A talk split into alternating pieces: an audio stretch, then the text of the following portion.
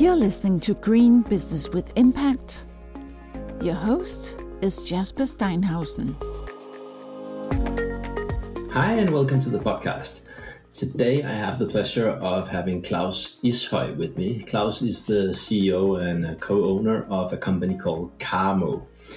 Carmo is a plastic manufacturing company, specializes in high quality and often also highly technical solutions. They've been suppliers to the medical industry for more than 60 years, and they also serve a range of customers with technical plastic solutions, for instance, to sea based industries like fishing or pollution handling uh, in the ocean uh, and, different sectors like that.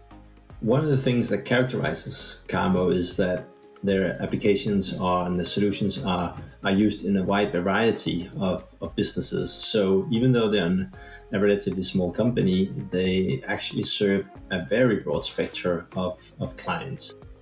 I met Claus at a sustainability uh, event here locally. Actually, uh, they they have their manufacturing uh, very close to where I live, and uh, we've had the chance to to meet and discuss sustainability and circular economy in their business uh, a couple of times. And it was clear to me that he had done a lot of good thinking and uh, wanted to move ahead, uh, but at the moment they're they're just getting started. But he can clearly see a pathway uh, moving forward further into sustainability. So that's why I found it interesting and invited him on here to the podcast. So without further ado, please welcome Claus Ishøy from Carmo.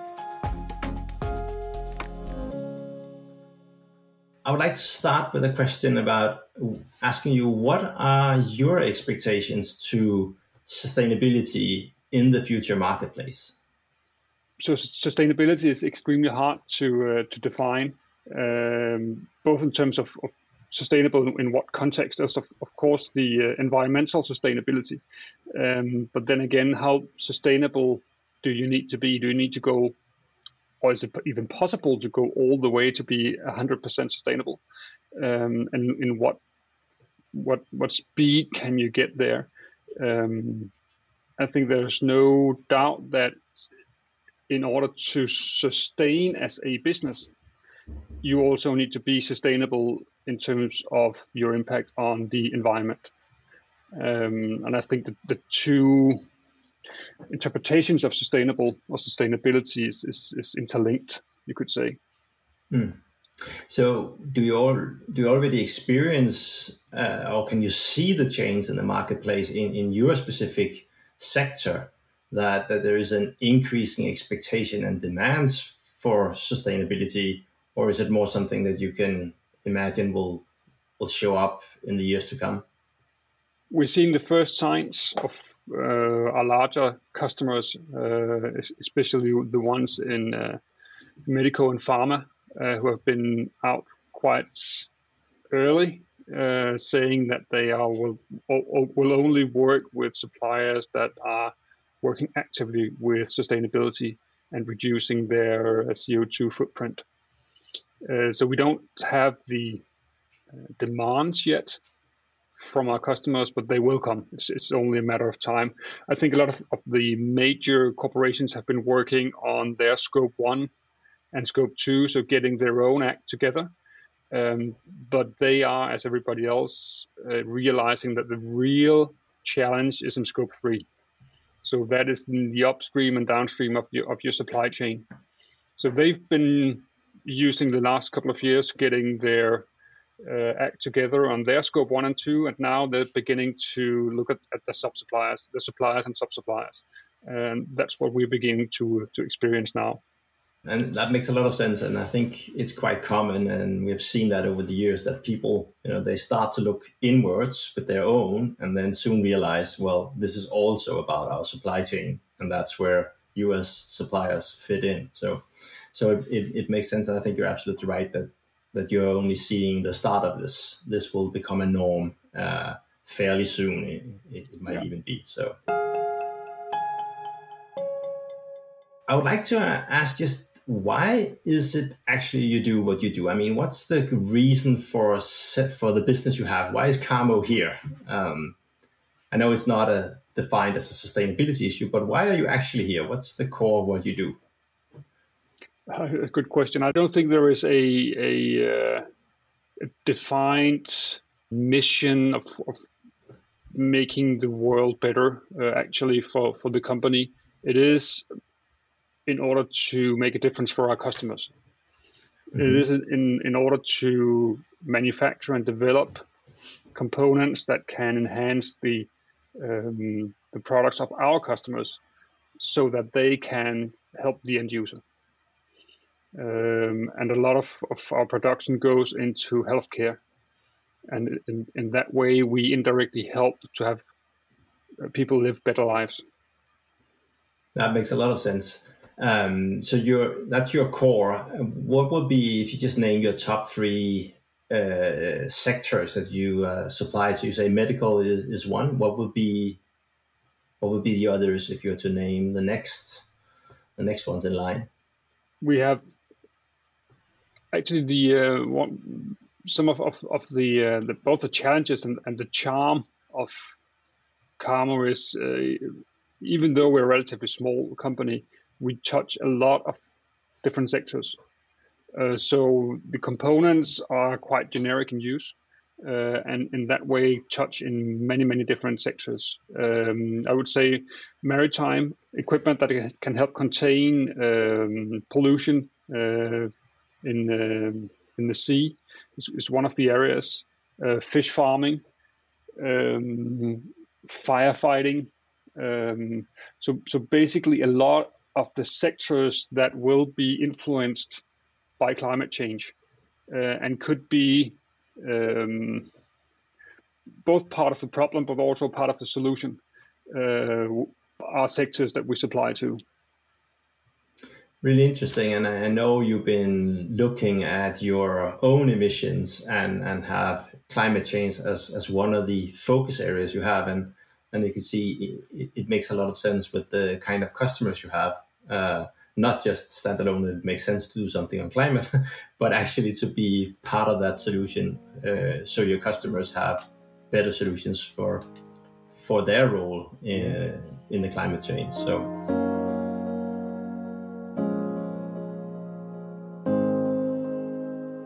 The focus in this podcast is also very much on circular economy, and that's also where you and I met each other first time as a discussion around this whole notion of circular economy. What is that to you, and and how could you see it fit in somehow in your business in Carmo? Well, we're beginning to see circular economy or circular resources. I, I would rather uh, name it as the next step that we need to work our way into. Um, we do uh, or, manufacture plastic components based right now very much on, on carbon based um, polymers.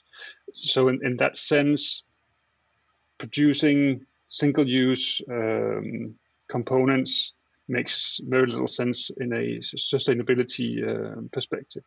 So we need to think about how can we actually reuse that resource. Uh, how can we integrate our company into resource streams? You wouldn't even say value streams, but resource streams where we can work with uh, with the plastics and reuse it in some sensible manner. Some of the the um, uh, problems we're facing right now is this that we have two main business areas. One is, is as I said before, on the, on the medical part, and that means that once we have delivered the component and that has been integrated into a finished product, it will get used and get, get con- contaminated at, at, the hospital.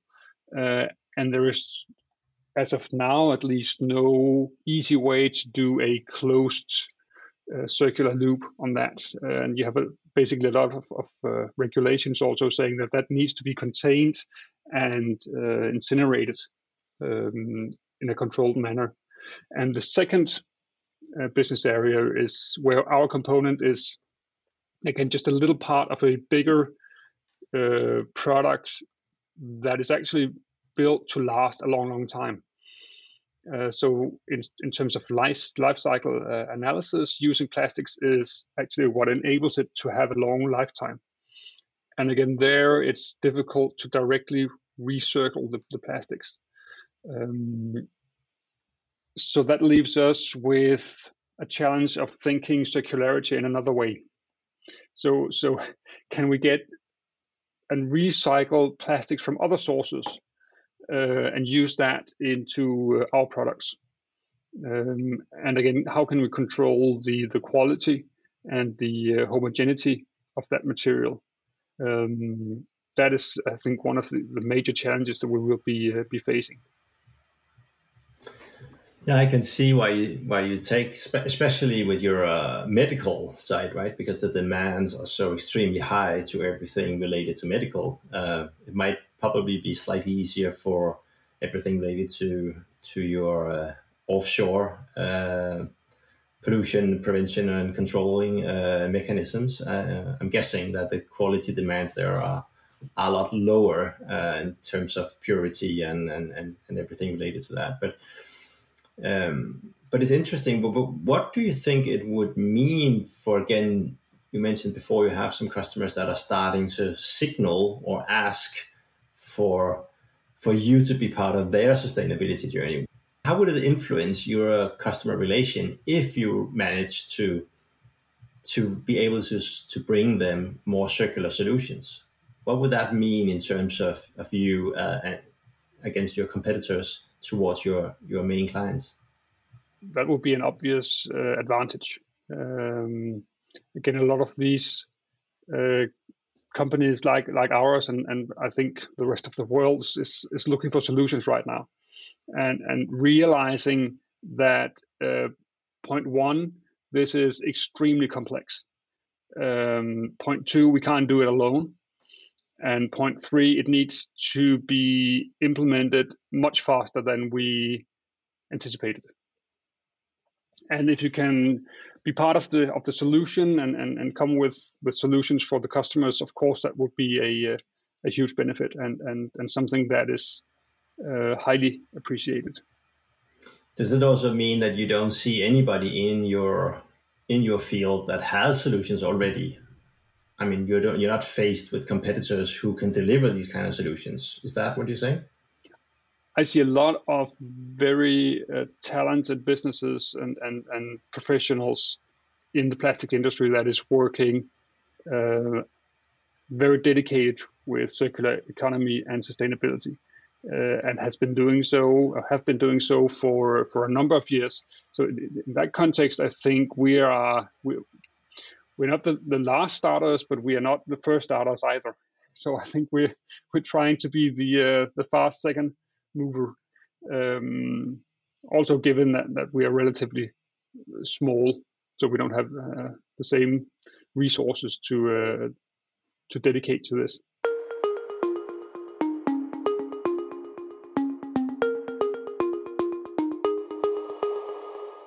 There's something interesting in this combination of where you are already and the knowledge you're able to stand upon. So there's a lot of things that you know the first movers don't have. They have to deliver it, right? so you mm-hmm. have knowledge and experience to build on. So if you if you show the commitment and actually say this is what we want to do, then I could I could see at least examples of of others that has really skyrocketed very fastly because they take the best of what's already there without strings attached to all the development. They can just just take the best the bits and pieces that works out. So perhaps there is actually a, a huge opportunity for you to step in here, providing you you can do it with the level of ambition that that the that the rest of the market finds attractive. I hope so. Uh, you, you say what again in, in circularity one of, of the obstacles we have and are, are trying to deal with is, is one of scale or one of volume uh, if we want to tap into value streams if we want to take the volume needed for uh, for this to be interesting for both suppliers of, of recycled uh, materials and, and customers of recycled materials, the volumes we have are simply too small in a lot of cases. Um, we have too many different brands or too many different uh, kinds of, of uh, plastics. Uh, so it's extremely difficult to get a volume where it's feasible uh, for someone to, to reuse it. Yeah, and that I think the some of the complexity you have as a smaller player in this. Yeah, you're absolutely right. Yeah, that that is definitely a, an issue. Okay, let me just jump in here because this is really a crucial point um, for all you small and medium-sized companies out there. Because very often I hear that you know it's difficult to do something because you're small, and that is of course right to some extent. But as I also briefly mentioned, if you have a high level of ambition and if you actually bring real leadership into it and show that this is a commitment you have, you want to do this, you have knowledge, you have an idea about where to go with this, then quite often you can become that agile development partner that a lot of companies are looking for, whether you represent a part of a market or part of the supply chain. So, just a heads up for that. The opportunities might be a lot bigger than you think because uh, a lot of, of uh, your of other players in your supply chain will be looking for for partners that are ready to to help them find new solutions. What kind of results have you been getting so far? Not necessarily alone, uh, just on circular economy. I know you've also worked on on your carbon footprint and stuff. But what sort of where are you at today in terms of of this broader agenda of circular economy and sustainability? We've done the uh, the first baselining of our CO2 footprint.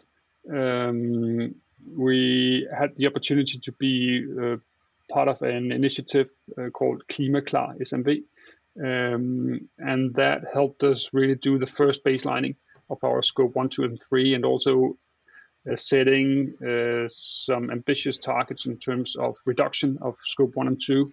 Um, and we've actually now also committed to science-based targets initiatives which I think is extremely uh, powerful way of uh, maintaining some uh, kind of accountability and um, also setting a, a, a, target to move against and setting a standard for trying to measure both the footprint and the, the reduction.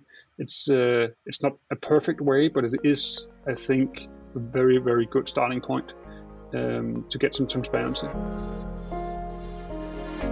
Okay, I'm just going to jump in again here uh, because Claus mentioned two things and just wanted to be sure everybody is clear on what it is. First one, he says Klimaklar SMV, of course is pretty difficult to know what is. It's a Danish program um, run by the Confederation of Danish Industries that helped businesses uh, to to make a carbon footprint. Um, so that's one thing. And the second thing he mentioned here is the science-based targets. And if you're not aware what that is, then it's a it's a setup that ties into the Paris Agreement on climate change and make sure that, that you set targets that are aligned with what we need to do to be able to deliver on that. So that's the 1.5 degree agreement from from Paris. If you want to know more about that, you could look up at sciencebasedtargets.org. And what, what made you decide to go for that? Because it, it is still just a smaller proportion of businesses that commit to science based targets. So, what were your thoughts around doing that? We've been working with the uh, UN. Um, yeah, the Sustainable Development Goals. yep exactly, and and trying to use that as a a uh, you could say a framework for focusing um, and for explaining to both internally and externally what we were working with. And we uh, we picked up two uh, goals and, and, and tried to work with that, but found out that it's, relatively fluffy um, and can be interpreted in a lot of different ways. So some of the of the beauty with science-based targets was that it was uh, relatively easy to to to measure and to communicate, and it gave a very clear target to uh, to navigate against uh, and it, it's it's it's evolving as kind of a right now I think de facto uh, vehicle for for driving some of the change and some of the ambition. Uh, as I said before, it's, it's, not perfect, but it's it's definitely one of the better tools and better initiatives I've seen out there. And I think also their experience to be basically swamped with requests um, for the last three or six months. Yeah, yeah, you're definitely right. It, it is picking up speed, uh, luckily. Um, yeah. yeah. What other kind of learnings have you have you gained over the the years of of working with and this you know over your sustainability journey? I guess you could say. I think the uh, when we first started out, we, we tried to make a uh, a very ambitious, all-encompassing vision of of sustainability, um, and and, and it, it, proved extremely hard to get something that would actually drive change. So we tried to reverse the, the process a bit and say, okay, where can we start? If you just look at what we're doing now in our company, where can we start? And all of, of the uh, the waste, the scrap that you have naturally in a um, in a production, um, of course, we've always tried to minimize that. That's just plain good economy. But there are a certain degree of, of, of, of scrap, and we started actually um, working on how can we use that for recycling historically we've just um, sold it to incineration, which is a really, really poor way of, of using that resource. Uh, and we were lucky to find a partner that could actually see a perspective in this, even though we had relatively small fractions. Uh, they would be able to pick that up and, and accumulate that and sell it off to, uh, to reuse. And that's actually had a, a, a very huge um, impact. I think we have uh, right now about 20 different uh, kinds of waste that we um, uh, divide into, and 11 of, 11 of those are polymers and plastics. Um, and we've integrated that into the uh, to the setup and our daily routines in, in, the factories in a way that the the accuracy uh, is is actually rather high or extremely high. So we can actually have a very very um, a high uh, cleanliness, you could say, of, of, of the materials, uh, and that means that it can be easy, easily sold for reuse. Uh, so, so there's a good business case. To there's actually a, a, good business case. Yeah. yeah, we invested in, in systems and, and a setup to do that, but actually the, the price is is uh, is relatively high. So it's actually uh, something where we reduced our costs and actually get a get a get a win. So that's uh, economically a, a, a good uh, a good business. But also, we can see now that about 60% of the waste that were just burned, and incinerated before, we actually now sell that off to uh, to reuse, uh, which is quite significant, I think. And that's just in um, about eight or nine months. Okay, let me jump in here one last time. Here we're talking about as, as an example of a solution that also gives financial value, business value. Um, if you want to know more about that, and if you want to take your next step in a way that you have a very good chance of getting a competitive advantage out of this, then there are five principles that you need to make sure that you master. The first one is mindset, the second is mission, the third one is pathway, that's the strategy to get there uh, implementation, actually doing it, and communicating how how to actually communicate around this in an effectful manner, so that I become the, the magnet for for talent and opportunities and clients that um, that this potentially can can give you. Um, those are the five principles that you must master. And if you like to know how well you score yourself on this, I've created a simple test for you. Then you can go in and find, and it's free, and it will give you tailored advice depending on your answers on what could be next steps for you. So if this sounds interesting to you, you can find it at cetest, C-E-T-E-S-T dot scoreapp.com. It's fascinating, isn't it? What, you know, a different question can lead to, right? What would it take to sort this out so that it would be a valuable resource? or whatever the question was. Yes. and now all of a sudden, right, you, you turn it on its head and it becomes an income stream has a better environmental uh, component to it, uh, offers opportunities for others to have secondhand materials instead of burning it, right? All out of basically asking a different question.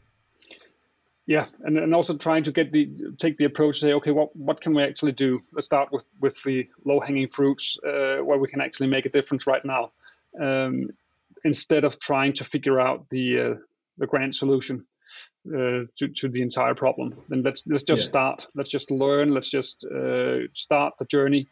Um, and I think that's that's also giving momentum in the organization. I mean, it's it's very visible for all our employees now that they can do a difference. They can take the time and the effort to make sure uh, that it, they put the stuff in, in the right uh, container, and we get a, a, a, very visual feedback and follow up on how much has have we actually been able to uh, to send to recycling. I think that's very powerful to start that change. Yeah. What's been the reaction from your employees? Very positive. Very positive. Yeah. Okay. So do you see this? I mean, will this be a, a part of, you know, helping you be able to do more in the future because now they this has become visible and tangible and they feel that they can do something. Uh, so, so does this have? Do you think this is a, a, a good way of starting? I guess that's the question. is it a good way to start with something that that's very close and simple to the people, so that that they actually get engaged? I think so. I think it starts the uh, the movement. You could say it starts the the snowball. Just kickstart that with with something that's uh, that's very visual and, and very close to everybody. Everybody can participate in this, and I think part of of, of the reason that we've been able to uh, accelerate this in, in just six eight months is, is that everybody in, in the company has taken it to heart and, and we have a lot of, of, we have two or three main drivers in the company that really has spearheaded this uh, and it, it, just makes sense for everybody. I mean, everybody when when you leave work and get back home uh, to your private uh, household household and, and your kitchen, you you start to um, mix or, or, or um, differentiate your your waste at home. So why not on, at work? It's yeah, it's basically a no-brainer. yeah, but a no-brainer with money uh, at the back of it. Yeah. So so another good example of how circular in- initiatives very often actually has a, a positive uh, financial side to it as well. And I think a lot of, of this has to do with, with habits and and uh, the mentality of ourselves. And I think that's changing relatively rapid um, in these years. I think you're right on that.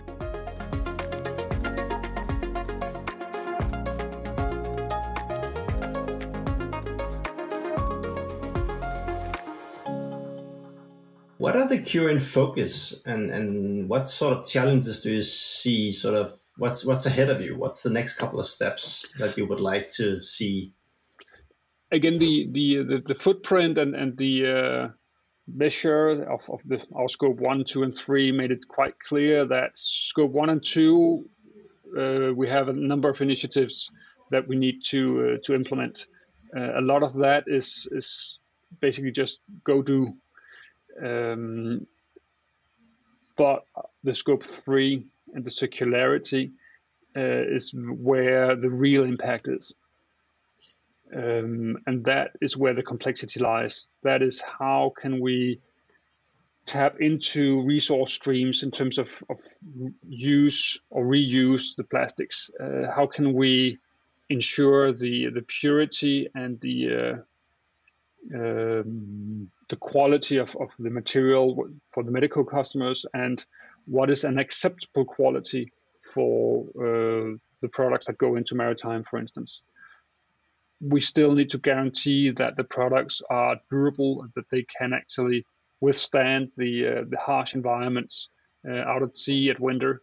Um, but can we do that with a, a, a polymer with a little lower uh, quality? And, and and finding our way in that ecosystem, which doesn't exist yet, I think will be a challenge. We need to build that. Um, and again, that happens outside the company. Um, so we need to do the stuff in scope one and scope two, which is which is in, in, internal, you could say. Uh, we need to fix that, of course, but the real complexity is is navigating and finding a way into scope three, which is messy and organic and and uh, hard to navigate and, and find a way through. And I think that's that's that's the challenge. Yeah, and I think it's fair to say that it requires a different level of leadership because somebody, I mean, a lot of people can see what you say here that it's messy, it's difficult. We gotta bring people together. The solution doesn't exist. It's outside. Somebody has to step up and sort of take the leadership, not sort of ownership, but actually de facto saying, "I will, I'll spearhead this, right? I'll, mm-hmm. I'll be the one gathering people. I'll take the initiative. I'll actually, I'll lead us through this, or at least, at least lead us to getting this started. And then you can always see, you know, who steps up, who want to take it. But, yeah. but I think that's a common, uh, a common path of what's missing in many industries is that somebody steps up and say, okay, I'll I'll kickstart this. Could you recognize this picture? Definitely, and it, it's it's extremely hard because you need to walk a fine balance um, between your supply and demand, you could say. So you you still need the customers to actually be willing to pay a little more uh, or accept a little risk or be part of an experiment in order for this to to happen. If you uh, it's very hard as a supplier to take the the extremely uh, dogmatic approach and say we'll go a totally different way. Um, I think that that's a fine balance you need to to uh, to find, you could say, and, and still drive change fast enough, uh, given that we have very few years to actually reduce the CO2 emissions drastically. But could you see, you know, a potential one or two of your larger clients that would be willing to engage in such a journey? Simply because, as you said early on, they have ambitions, and as you say now, we don't have time. So, so do you think some would be ready to to be part of that experience? I think so. Uh, again, this is early days, so we haven't actually started speaking to our customers about it yet but but uh, I'm sure they are uh, willing. A lot of them are probably also working on this uh, already. It's going to be really interesting to follow. Uh, some some exciting months and years ahead of you, I guess. Yep, definitely. okay, I would like to end with a bit of a, I guess, a broader perspective again, um, because in in your head, in your how you envision the future. What what do you see the role of businesses, not just Carmo, but business in general, in securing this transition to a more sustainable, truly sustainable future? I think that for this to take place in the years we have, uh, the relatively few years we have, everybody needs to be part of this. Um, so as a as a business i think in order to sustain as a business you need to have sustainability at, at the core. You need to to to, to think uh, sustainability into into the main business. Um, but it's impossible to do this without the corporations between companies and in the value streams and in the resource streams and, and with the customers, with the um, legislators, that set the, the the framework. I think everybody needs to uh, get this to work together. So I think businesses cannot drive this, um, but they should be, definitely be part of driving this. I think again, if uh, if you just sit back and and wait, uh, you you you you won't be around uh, for, for that many years. Well, I think that's a powerful statement to end with, Claus. So, uh, so thank you so much for your time. I really look forward to following you in the in the month and years ahead. Uh, I'm sure that uh, that you will play a role in this somehow, and will be around also in the years to come. So, thank you so much for your time here. It's been a pleasure. Thank you very much, and, and thanks for having me. You've listened to Green Business with Impact. You can get more insight on how to create circular business on bwimpact.com. If you want to get in touch, you are very welcome to connect with Jesper on LinkedIn. Just type in Jesper Steinhausen. If you have questions, comments, or suggestions for future podcast episodes, please contact Jesper, JS, at bwimpact.com.